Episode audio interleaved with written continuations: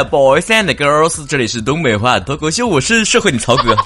节目做了八年了，每次开场白呢都变着花样跟你们说，生怕你们嫌弃我这个糟糠之夫。现在合计回归这个原汁原味吧，文艺复兴爷青回路线，就是要那种老夫老妻，就是一个七年之痒都熬过去之后，又想重新找回热恋时的感觉。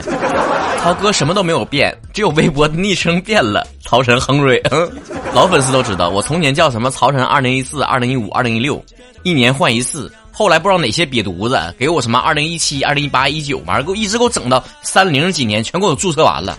哎，让你们好好的分享、点赞什么的，留言你们不整，扯的这没用，你们可有精力了一天。所以在八周年来之前呢，咱们也回味一下从前节目的感觉。我们之前的形式就是，曹子高们通过各种渠道给我留言、私信，然后我来回复。要不咋整呢？观众老爷们难伺候啊！做点跟学校有关的，上班的说没同感，太幼稚了。做点上班之后的，有些学生们说自己没有上过班，不懂。做单身的主题呢，情侣们说没有共鸣。然后做这个恋爱主题呢，但是跟我们说没有经历。好的，那就念你们留言好了。话题是你们自己引起的。更坏了，更话说了，曹哥，我男朋友跟我说，希望我结婚之后呢，能够把工作辞掉，然后安心的在家里面。每个月给我一万块钱生活费，我觉得这非常的不公平。什么年代了都已经男女平等啊！再说了，一万块钱就能买通我呀？我一个月光买包花多少钱呢？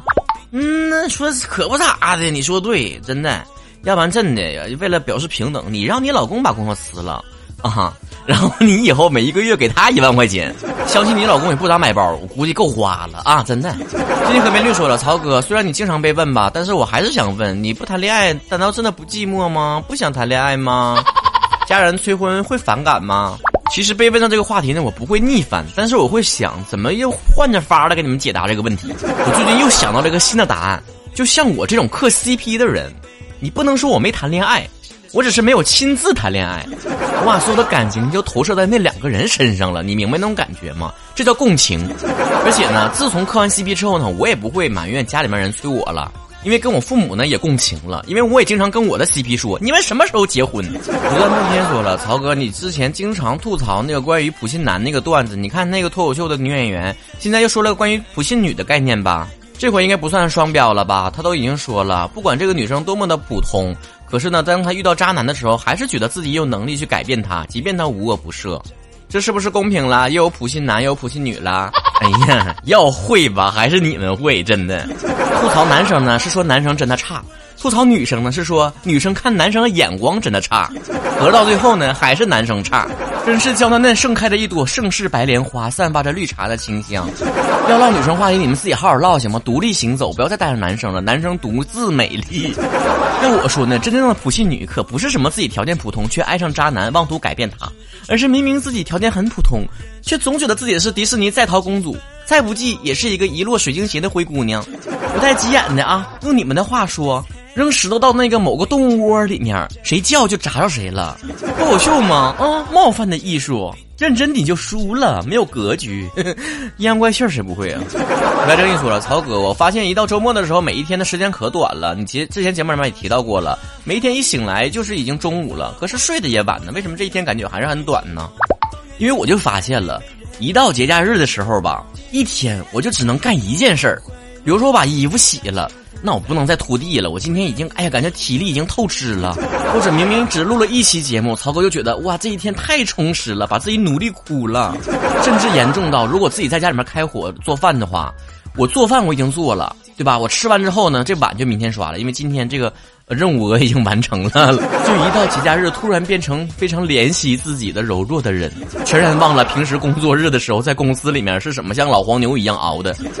来，吴恨说了，你上午微博骂人，下午游戏骂人，睡前微信骂人，睡醒了朋友圈骂人，晚上你说你需要很多很多爱，你有病吧，曹哥？这说的是你不？